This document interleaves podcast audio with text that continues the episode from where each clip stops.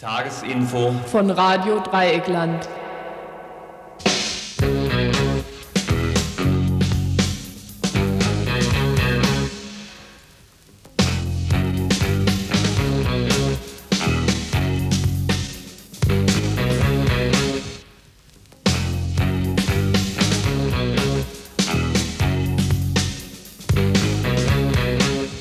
Dienstag, 4. April 1995. Am gestrigen Montag hat der Vorstand der Landesanstalt für Kommunikation eine Entscheidung über die Frequenz 102,3 gefällt. Und nun warten sicher alle auf das Ergebnis dieser Entscheidung. Leider müssen wir euch enttäuschen. Die Entscheidung ist zwar getroffen, doch bis zur nächsten Sitzung des Medienrates der LFK wird diese Entscheidung geheim gehalten. Näheres hierzu nun in einem Interview mit Radio Dreikland Geschäftsführer Michel Menzel. Der Vorstand hat absolutes Stillschweigen beschlossen. Hintergrund scheint zu sein, dass äh, es Schwierigkeiten mit dem anderen ehrenamtlich arbeitenden Gremium, dem Medienrat, gibt, der bis jetzt immer die Lenz, äh, Entscheidung des Vorstandes aus der Presse erfahren hat, sodass äh, bis Donnerstag eine absolute Nachrichtensperre ist. Das heißt, äh, wir müssen jetzt bis kommenden Donnerstag warten, ob wir diese Frequenz diese vier Stunden abtreten oder nicht?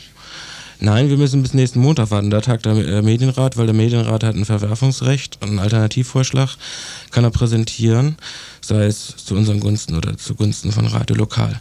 Aber insgesamt will ich nur sagen, dass äh, alles lässt mich relativ gelassen so oder so äh, wird diese Frequenz zu 24 Stunden bei Radio Dreieckland bleiben, egal wie diese Gremien entscheiden werden. Angesichts der Bewerberlage, was ich auch schon vor einer Woche gesagt habe, ist das klar. Es ist nur eine Frage, was der Aufwand sein wird von Seiten Radio Dreiecklands, äh, um diese Lizenz so auch in 24 Stunden zu behalten. Ja, kannst du das ein bisschen genauer erklären, woher du jetzt diesen Optimismus plötzlich nimmst? Was heißt plötzlich? Ich habe den immer vertreten. Nein, äh, es ist klar, also wenn da etwas Körner pickt wie ein Huhn, gaggert wie ein Huhn, äh, Eier legt wie ein Huhn, auch sonst aussieht wie ein Huhn, dann ist das eben halt ein Huhn, auch wenn es von sich behauptet, es sei ein Tiger oder ist auch keine Tigerente, sondern das ist dann eben halt ein Kommerzfunk, so. Und von daher, wenn sich der Medienrat oder der Vorstand, der ist natürlich frei, sich zu blamieren und den ältesten nicht kommerzielle Radio der BRD, also jetzt kaputt zu machen durch eine Splitting-Entscheidung, da ist er natürlich frei. Aber er wird, sicherlich wird eine solche Entscheidung, die den Bestand von Radio Dreieckland in Frage stellt, keine Gnade vor der Verwaltungsgerichtsbarkeit in Stuttgart finden. Und über den Weg wird es dann notfalls gehen müssen. Das ist natürlich größerer Aufwand, ist größerer Stress und sowas. Es wäre einfacher, sie würden zurückkehren zu äh, klaren gesetzlichen Bestimmungen und auch einer klaren Auswahl, aber wenn es dann so laufen muss, dann muss es eben halt so laufen. Soweit Michel Menzel. Falls uns nähere Informationen vorliegen über die Entscheidung der LFK, des Vorstandes oder des Medienrates, werden wir dies natürlich bekannt geben. Voraussichtlich wird dies am kommenden Montag dann der Fall sein. Hört also weiter Info oder auch das Morgenradio. Ihr könnt natürlich auch bis dahin noch Protestschreiben richten an den Medienrat der Landesanstalt für Kommunikation und nochmal dagegen protestieren, dass uns diese vier Stunden Sendezeit äh, weggenommen werden sollen. Ähm, am besten richtet ihr euren Protest äh, per Fax an den Medienrat, Faxnummer 0711 6495 815.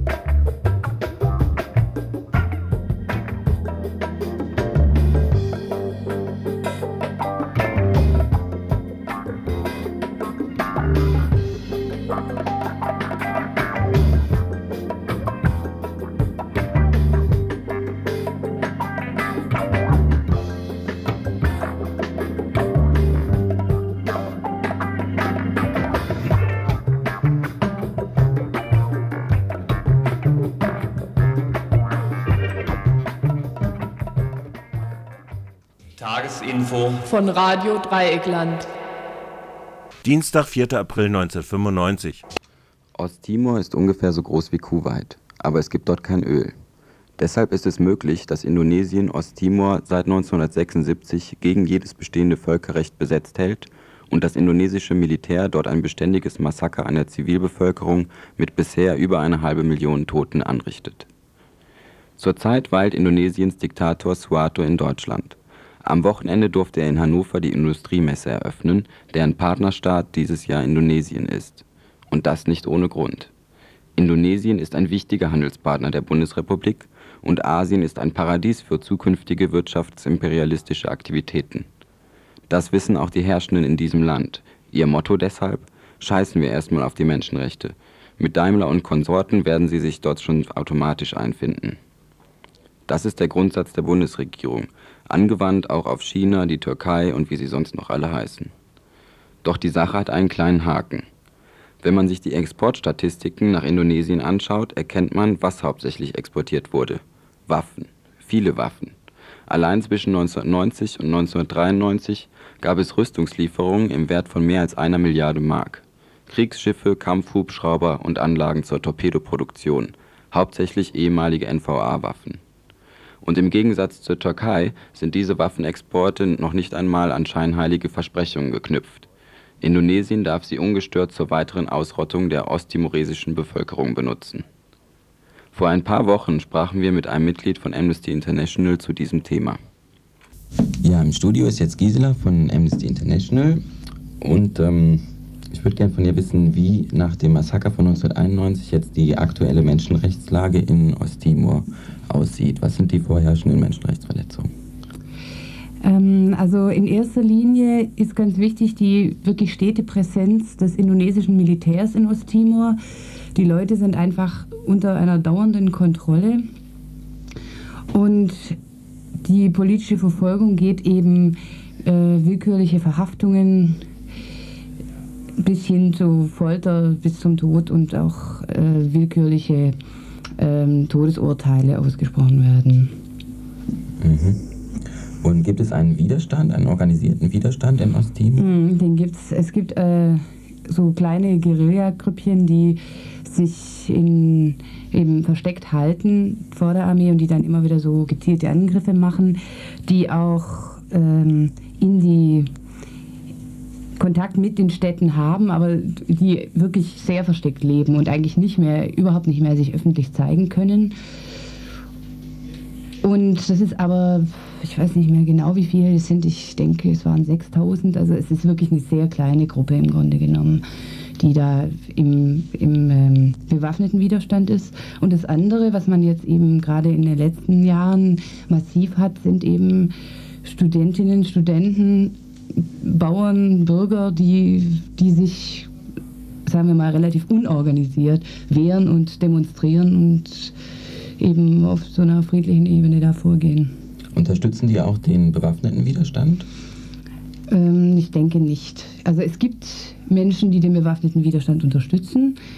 Die, schätze ich mal, werden aber nicht in der Form an die Öffentlichkeit treten, sondern das sind dann wirklich Leute, die diese Kämpfer in den Bergen zum Beispiel mit Nahrung versorgen und so weiter. Ne? Das ist, aber die eben, eher nicht, nicht dann so in Erscheinung treten würden, das ist auch zu gefährlich.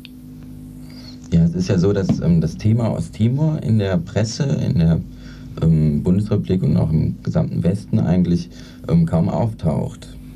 Also es wird die Menschenrechtsverletzungen tauchen am Rande auf, aber es wird das nie problematisiert. Auch dieses Massaker von 1991 war im Gegensatz zu anderen, wie zum Beispiel in China, das Massaker, ähm, war das überhaupt kein Thema. Was glaubst du, woran liegt das? Ich denke, es ist einfach zu uninteressant. Es gibt, kein, es gibt keine wirtschaftlichen Interessen in der Form, dass man sagen würde, da muss man jetzt ähm, das massiv publik machen. Es gibt kein. Osttimor ist ja unheimlich klein. Also das hatte, das hatte vor der indonesischen Invasion 600.000 Einwohner. Da interessiert sich einfach niemand dafür. Ne? Also ich denke auch, es gibt genügend solcher Beispiele überall auf der Welt und das ist dann einfach, das fällt unter den Tisch. Also ich denke nicht, dass es verschwiegen wird, sondern dass es nicht weiter interessiert.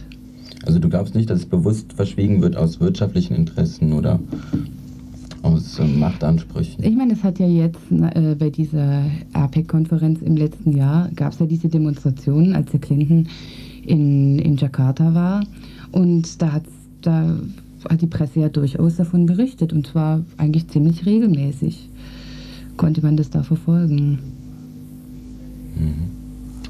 Ja, wie sieht denn jetzt die Beziehung der Bundesrepublik Deutschland zu Indonesien aus? Also im Zeitraum von 1990 bis 1993 gab es ja Rüstungslieferungen im Wert von mehr als einer Milliarde Mark, hauptsächlich NVA-Waffen. Mhm.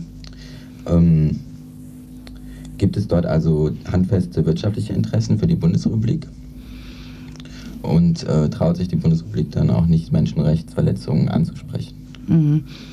Also die Bundesrepublik fährt so einen Kurs, ähm, von dem sie glaubt, dass er den Dialog zwischen Indonesien und Osttimor fördern würde. Das wird so, also der kritische, aber nicht konfrontative Kurs wird es so genannt in der Presse und das äh, das heißt also, dass sie quasi nicht wirklich anprangern, sondern dass, äh, das hört sich ja auch schon so ein bisschen wischiwaschi an, wenn man sagt, nicht konfrontativ, aber kritisch.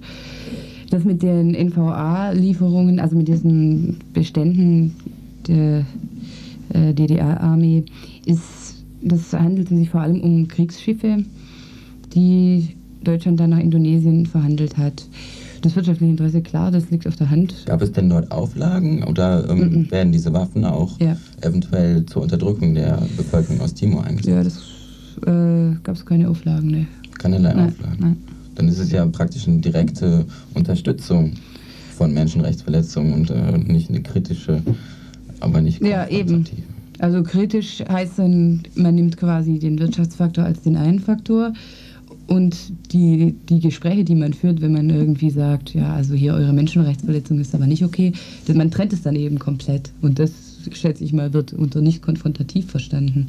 Weil es wäre ja schon konfrontativ zu sagen, wir verkaufen euch die Schiffe nur, wenn ihr, ähm, äh, ja, wenn ihr irgendwelche Auflagen erfüllt, die Menschenrechts, äh, mit Menschenrechten zu tun haben.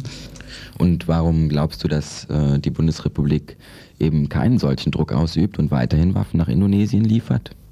Ja, ich meine, das ist das übliche Ding eben. Ne? Die stellen sich einfach zwei Interessen entgegen und da weiß die Bundesregierung schon, wie sie entscheiden will. Also, soweit Gisela von Amnesty International.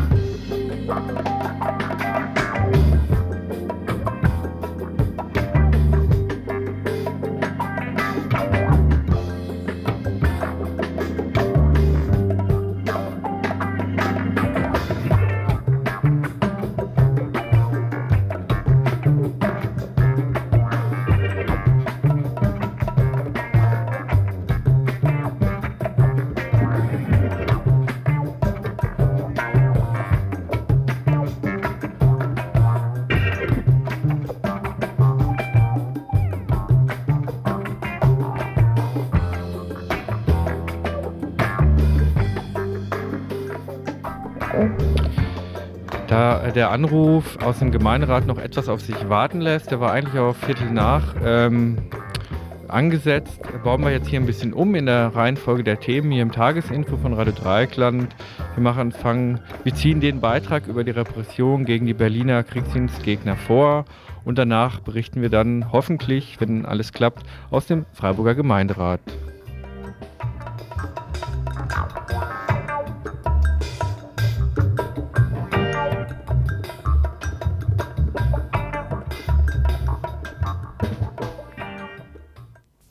Tagesinfo von Radio Dreieckland. Dienstag, 4. April 1995. Neues rund um den Bund.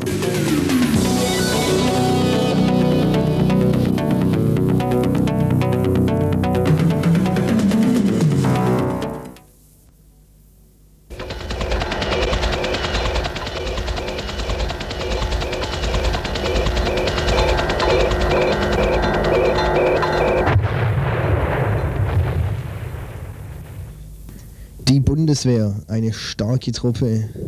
Nachdem im letzten Jahr die Bundeswehreinsätze in Somalia und Jugoslawien nachträglich vom Bundesverfassungsgericht legitimiert worden waren und sogenannte Out-of-Area-Einsätze in Zukunft gesetzlich abgesichert sind, ist die Notwendigkeit von Gegenaktionen größer denn je. Den Knacks, den die Bundeswehr nach dem Ende des Kalten Krieges durch eine sogenannte Legitimationskrise bekommen hatte, scheint für sie heute überwunden. Ein neuer Aufgabenbereich ist gefunden.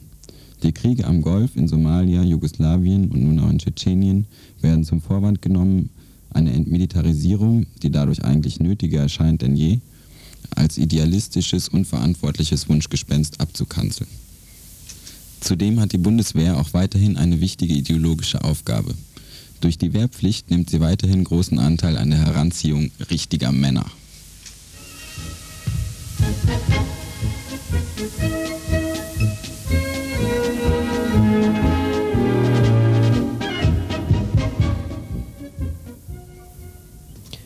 Disziplin, Gehorsam, Hierarchieglaube, Männlichkeitswahn. All das wird den jungen Leuten eingeprägt. Doch auch die Möglichkeit des Zivildienstes bedeutet nicht, dass man sich dem Kriegsfall wirklich entziehen kann. Gäbe es einen solchen, so würden Zivildienstleistende zu kriegsunterstützenden Zwangsarbeiten verpflichtet. Und was Totalverweigerung bedeutet, ist klar. Von hohen Geldstrafen bis Knast ist alles drin. Deshalb ist Widerstand gefordert. Seit einiger Zeit hat eine Berliner Kampagne gegen Wehrpflicht, Zwangsdienste und Militär verstärkt auf sich aufmerksam gemacht. Durch zahlreiche Aktionen wie der Besetzung der Berliner Dependance des Verteidigungsministeriums, durch Schienenblockaden vor Rekrutenzügen oder auch durch Kinospots gegen die Abschiebung von Deserteuren nach Ex-Jugoslawien und satirischen Plakaten auf die Bundeswehrreklame versucht die Kampagne, die Bevölkerung aufzurütteln.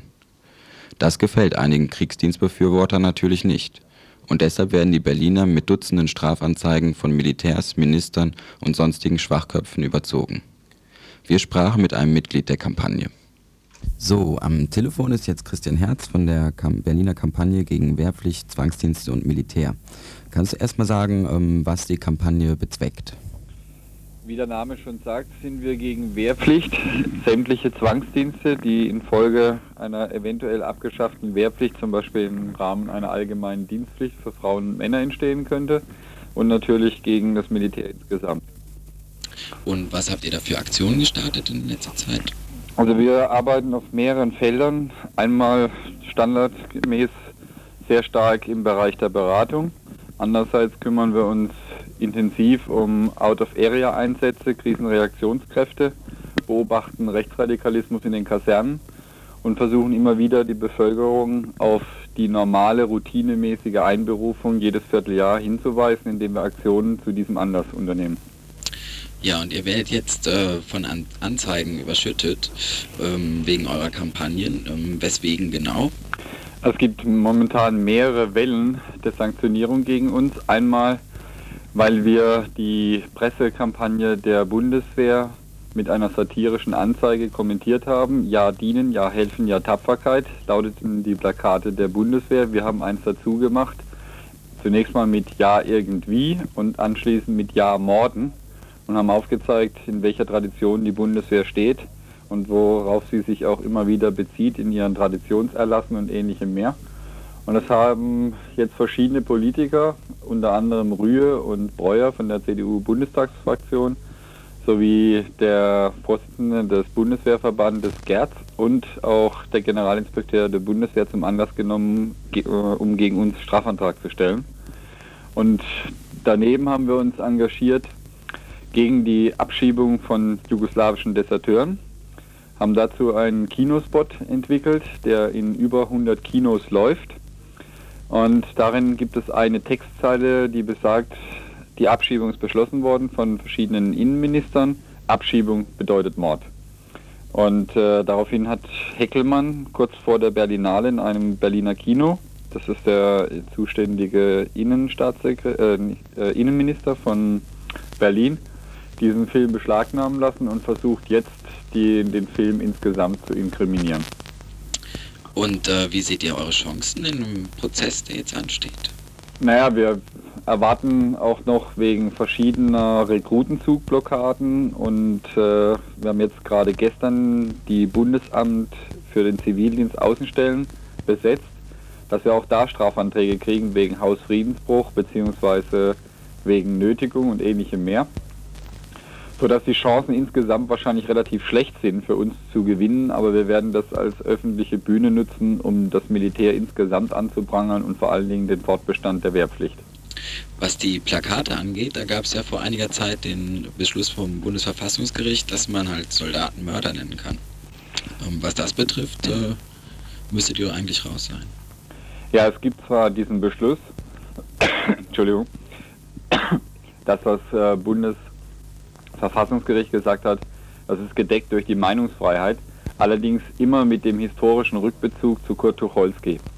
Bei uns sind die Aussagen aber eindeutig auch auf die Bundeswehr anwendbar und deswegen versuchen jetzt die Politiker und die Militärs, diese Weiterauslegung des Bundesverfassungsgerichtsurteils wiederum einzudämmen, indem sie Strafanträge gegen alle stellen, die die Bundeswehr kritisieren und in diesem Zusammenhang stellen. Wie kann man jetzt Solidarität mit euch üben? Na, wir haben jetzt angefangen, diese Plakate zu drucken. Die sind bei uns zu kaufen. Wahrscheinlich so in ein, zwei Wochen müssten sie fertig sein. Auch Postkarten gibt es dazu.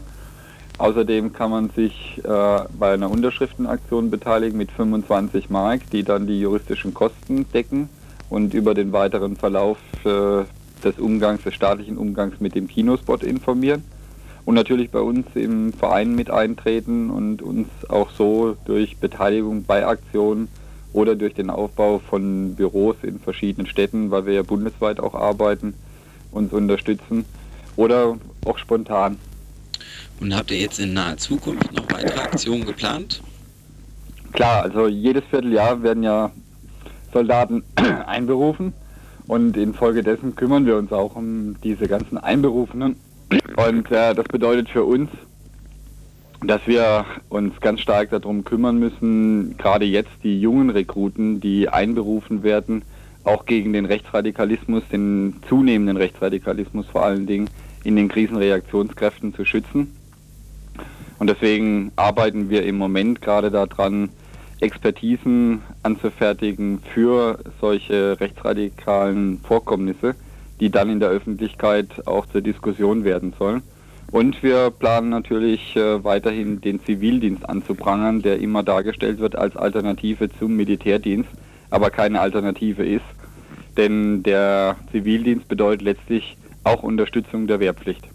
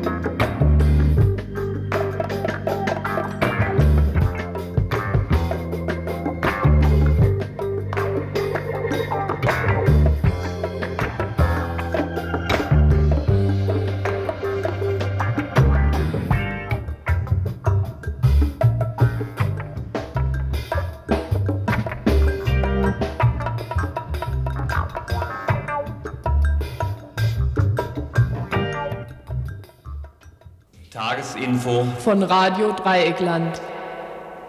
Dienstag, 4. April 1995. Da der Bericht unseres Reporters aus dem Gemeinderat noch immer auf sich warten lässt, ziehen wir jetzt den äh, letzten Beitrag vor, den Beitrag über die Kita. Die Zukunft der Kita auf dem Greta-Gelände in Freiburg ist nämlich ziemlich ungewiss.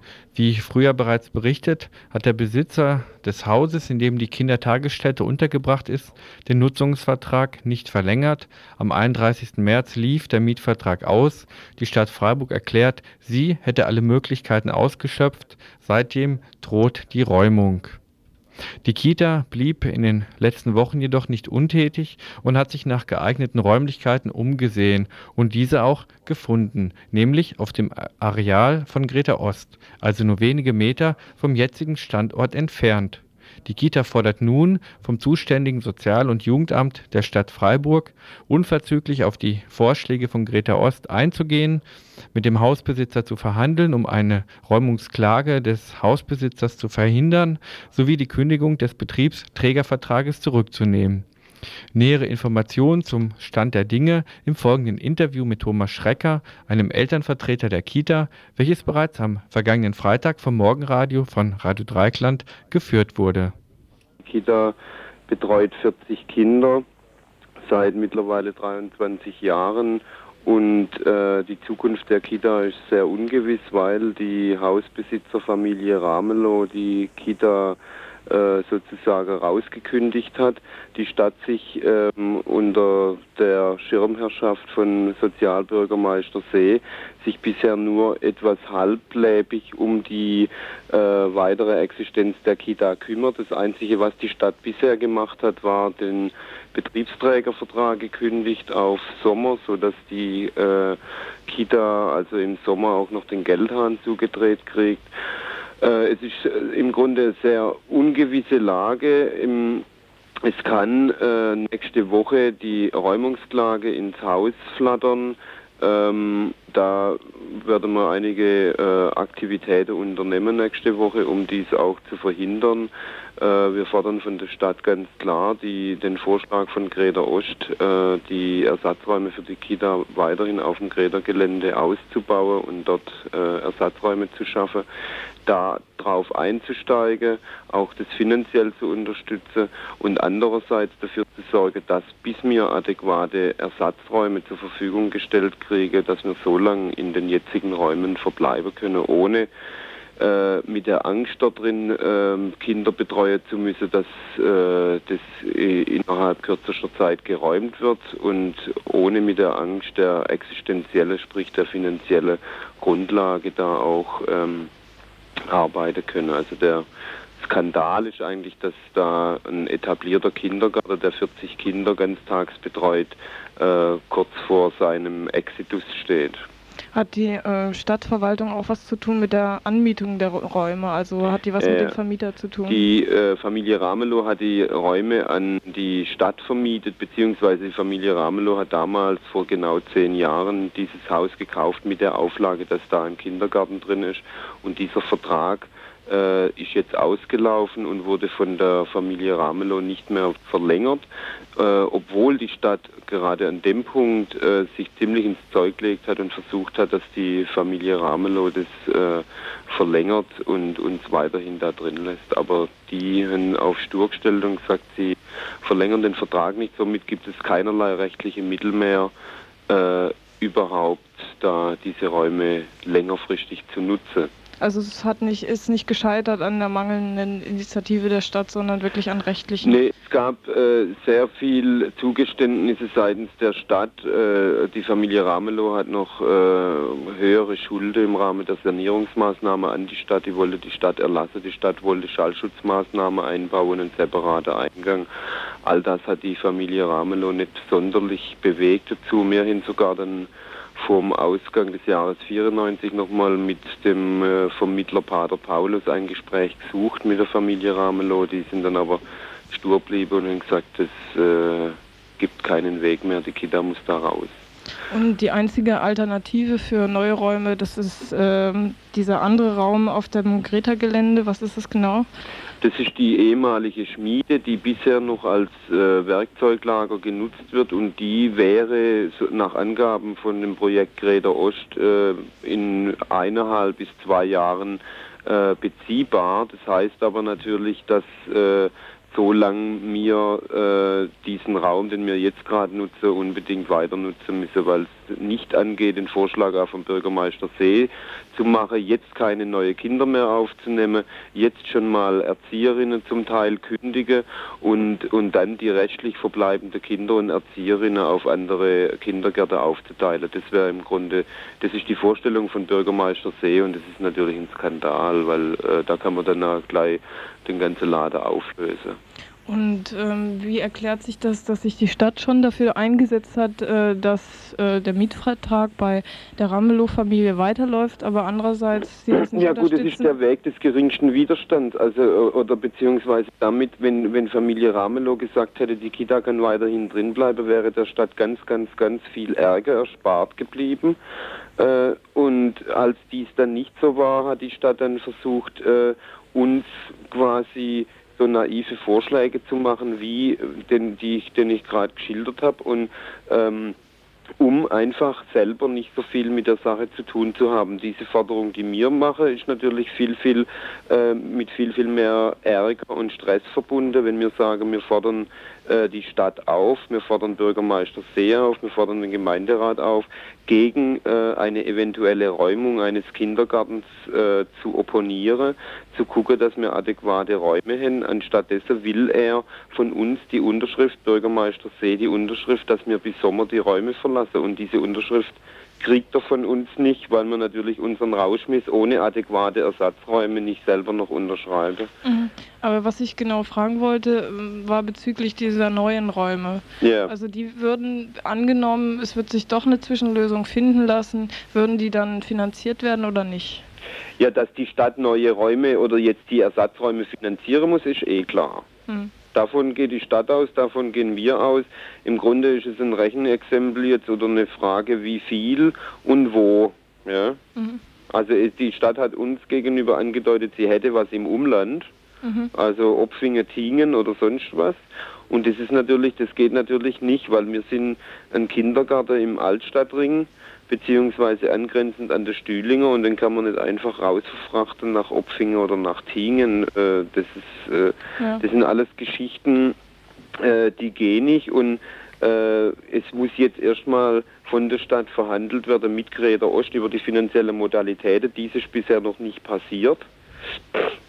Und dann wird man weiter sehen. Ne? Mhm. Aber das Problem ist natürlich aus Sicht der Kita, also ist natürlich das Problem, dass die Zeit drängt. Ne? Also mhm. dass wir ab 1. April keinerlei rechtliche Grundlage mehr haben für unsere jetzigen Räume und sozusagen äh, dort eine Kinderbetreuung, eine ganztägige stattfindet, ähm, wo immer das Damoklesschwert der, der Räumungsklage bzw. Der, der tatsächlichen Räumung dann drüber schwebt. Ne? Ich bin scheiße, ich bin scheiße, ich bin scheiße.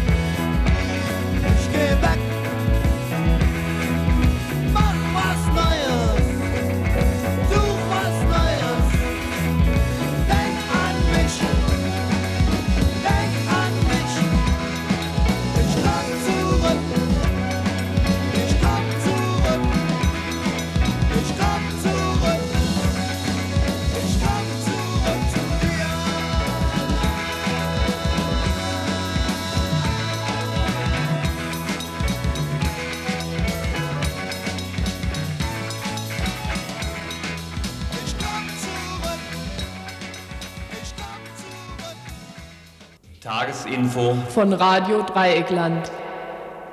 Dienstag, 4. April 1995.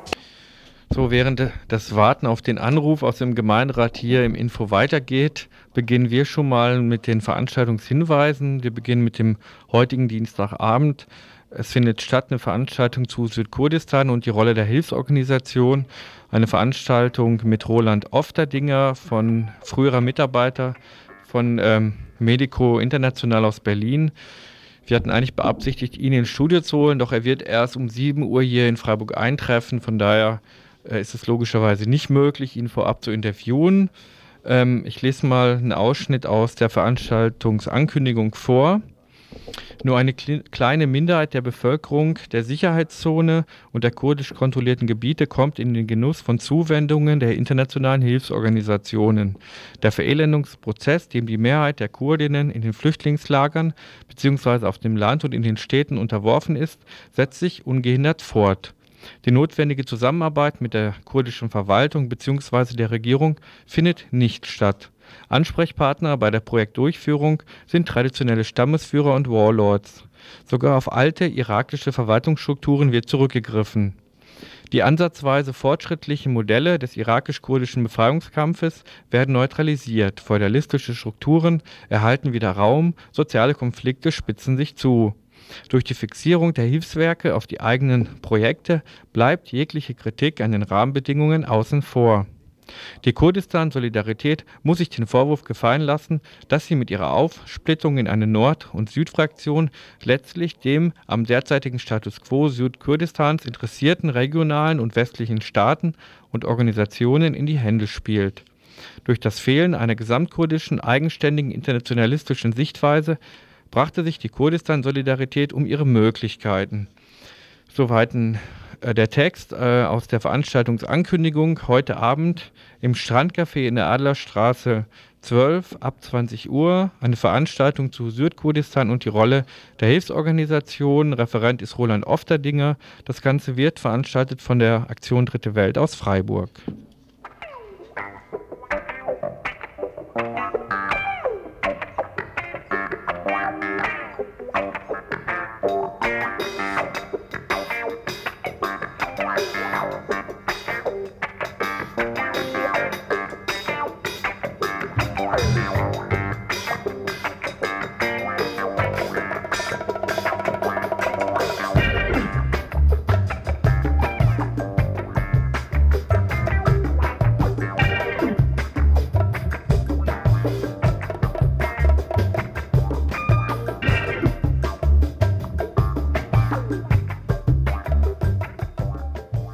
Tagesinfo von Radio Dreieckland. Dienstag, 4. April 1995. Wieder einmal auf der Tagesordnung des Freiburger Gemeinderates der Freiburger Verkehrslandeplatz. Mitte März hatte er bereits hierüber zu befinden und vertagte sich.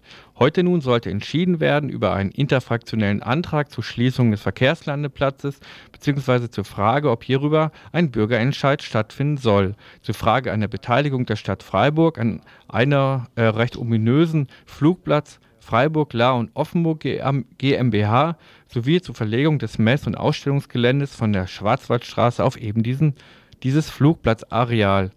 Was dabei herauskam, verrät uns nun unser Reporter Werner Schätzle von der linken Liste Freiburg, der für uns heute Nachmittag im Gemeinderat war und das Geschehen dort beobachtet hat und der jetzt äh, endlich, muss ich dazu sagen, jetzt am Telefon ist und äh, der uns hoffentlich gleich einen Bericht gibt. Werner, äh, du bist drauf, du kannst deinen Bericht starten. Was äh, war denn jetzt los im Gemeinderat?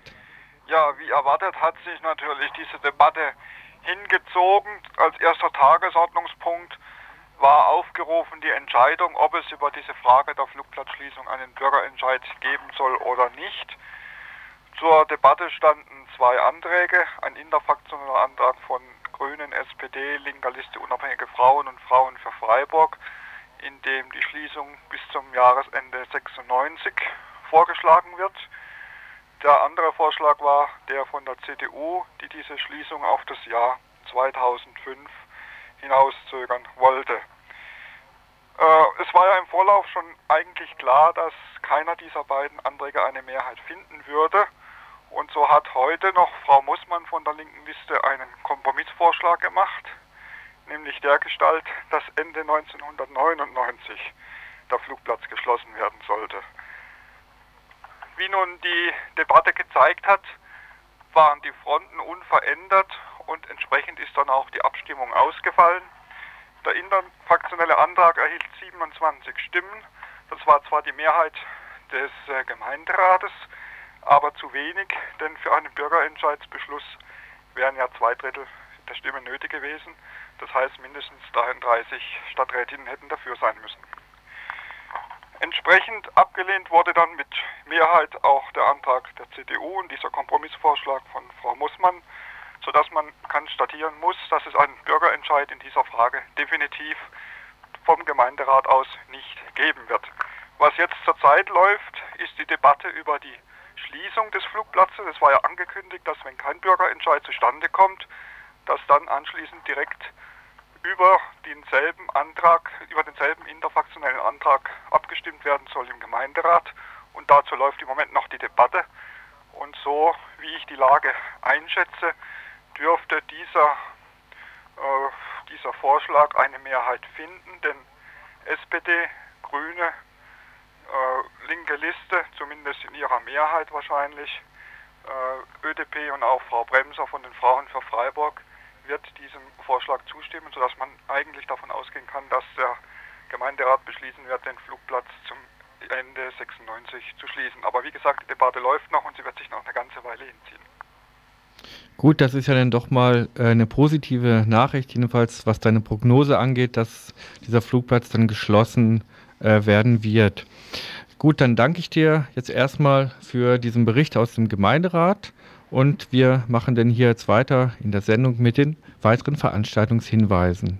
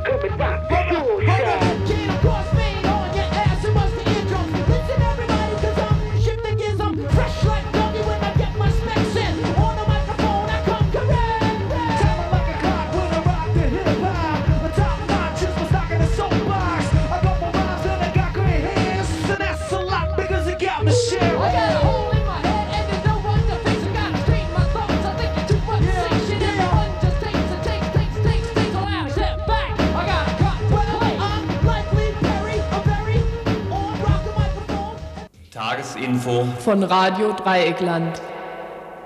Dienstag, 4. April 1995. Ja, wir kommen jetzt zu weiteren Veranstaltungshinweisen. Am Mittwoch, den 5. April, findet um 20 Uhr in der Erwachsenenbegegnungsstätte Weingarten ein Informationsabend zum Freiburger Appell statt. Der wird von der Bürgerinitiative zur Betreuung von Asylbewerbern in Freiburg äh, veranstaltet und hat, trägt den Titel Im Namen des Volkes, Asylrecht in der Praxis. Dort werden verschiedene äh, Leute sprechen zu Themen wie Grundgesetz und Ausländerrecht, warum ich geflohen bin, da berichtet eine Kroatin, ähm, ein kurdisches Flüchtlingsschicksal, das Militär kam unter dem Motto, das Militär kam jeden Tag, wird aufgerollt und ein Rechtsanwalt wird äh, zu Fallbeispielen zu offensichtlich unbegründeten Abschiebungen von Asylbewerbern berichten. Morgen Abend am Mittwoch um 20 Uhr in der Erwachsenenbegegnungsstätte Weingarten.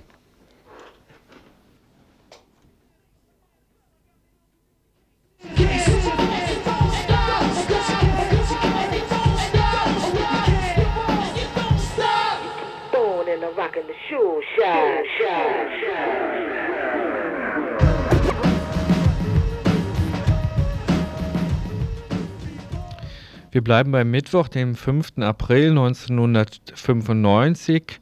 Seit ähm, ja, geraumer Zeit veranstaltet äh, der Arbeitslosentreff in der Goethestraße jeweils mittwochs eine Veranstaltungsreihe in den Räumen, in seinen Räumen in der Goethestraße 2. Am morgigen Mittwoch findet in dem Rahmen wieder ein Vortrag statt zum Thema Grundsicherung mit anschließender Diskussion für Interessierte. Das Ganze also äh, in den Räumen des Arbeitslosentreffs in der Goethestraße am Mittwoch, den 5. April ab 19 Uhr.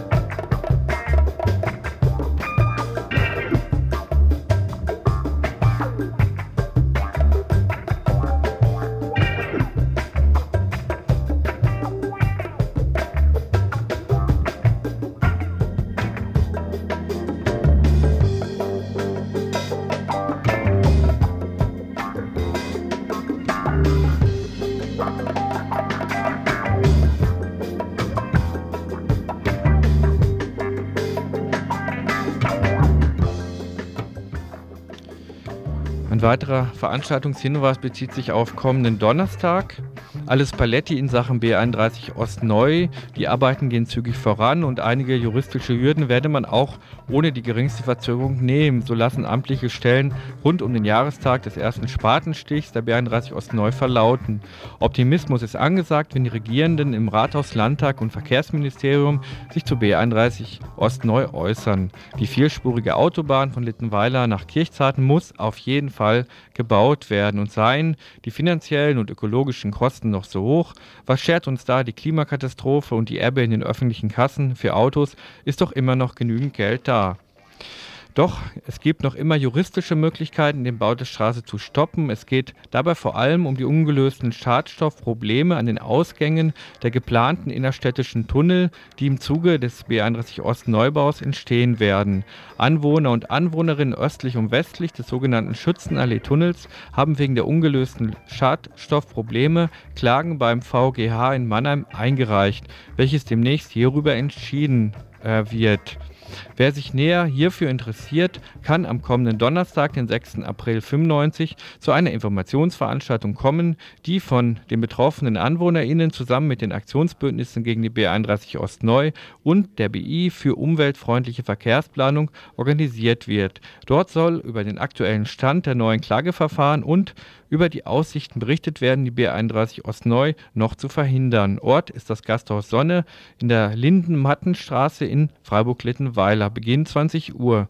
Da die Chance, die B31 Ostneu per Gerichtsbeschluss zu stoppen zwar besteht, allerdings das Vertrauen in die hiesige Justiz auch nicht besonders groß ist, hat das Aktionsbündnis gegen die B31 Ostneu bei einem Treffen beschlossen, künftig mehr auf Aktionen von unten zu setzen. Hört also weiter Radio Dreikland, wir werden euch hier auf der 102,3 auf den Laufenden halten.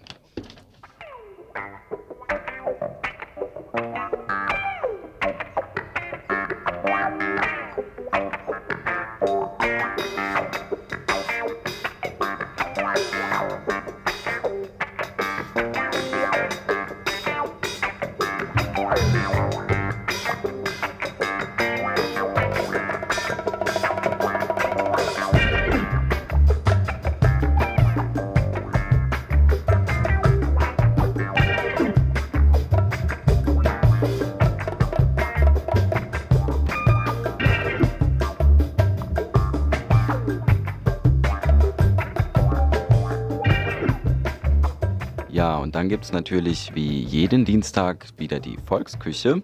Die findet heute in der KTS auf dem Moborgelände statt, im Haus 34. Und äh, damit das mal klar ist, es gibt tatsächlich ein System hinter der ähm, hinter dem Ort, an dem die Volksküche jeweils stattfindet. Und zwar ist das so, dass am ersten Dienstag im Monat die Volksküche in der KTS auf dem Moborgelände stattfindet, am zweiten Dienstag in der Fabrik in der Habsburger Straße 9, am dritten Dienstag im Strandcafé auf dem Greta-Gelände, am vierten Dienstag wieder in der Fabrik Habsburger Straße 9 und am fünften dann wieder in der KTS Vauban-Gelände.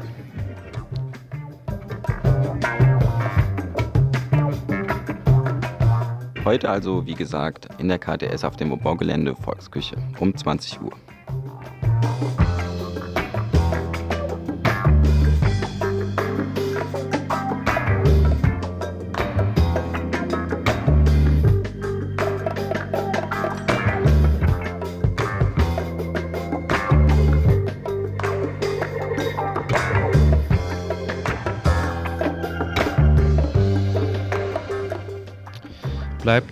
Zum Abschluss noch äh, ein Blick auf die Themen des morgigen Frauen-Lesben-Infos. An dieser Stelle sei auch schon gesagt, dass im ganzen April äh, jeweils am Mittwoch ein Frauen-Lesben-Info zu hören sein wird.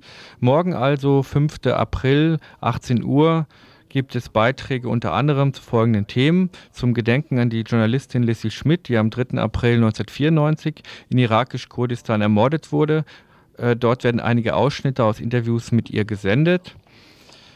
Ähm, zum Zweiten wird es einen Beitrag geben über den Frauen-Lesben-Tag, der am kommenden Sonntag auf dem Vauban-Gelände stattfinden wird. Äh, nee, das war jetzt nicht ganz korrekt. Also am kommenden Sonntag auf dem Vauban-Gelände wird eine Frauen-Lesben-Veranstaltung mit Frauen einer Delegation aus den USA stattfinden. Das Frauen-Lesben-Info hat ein Interview mit einer Frau der Delegation geführt und wird äh, dann ausführlich über die geplante Veranstaltung informieren. Außerdem aktuelle Infos und Veranstaltungshinweise und viel Musik. Morgen im Frauen-Lesben-Info, Mittwoch zwischen 18 und 19 Uhr. Ja.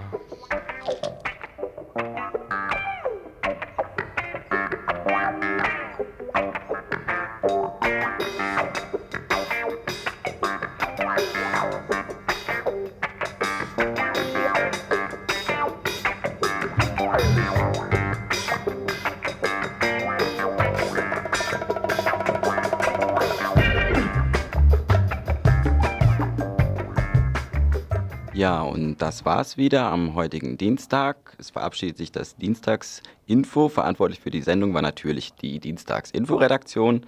Und wir können uns nächste Woche wieder hören beim Tagesinfo von Radio Dreieckland. Dienstag, 4. April 1995.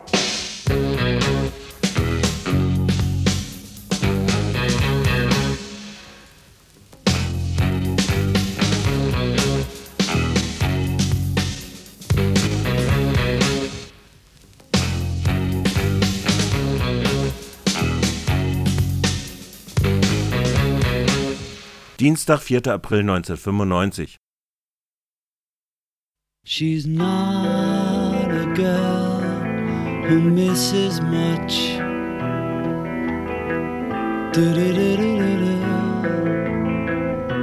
Oh yeah. She's well acquainted with the touch of the velvet hand like a lizard on a window pane The man in the crowd with the multicolored mirrors on his hobnail boots.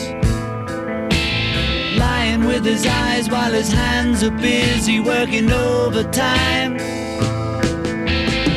A soap impression of his wife, which he ate and donated to the National Trust.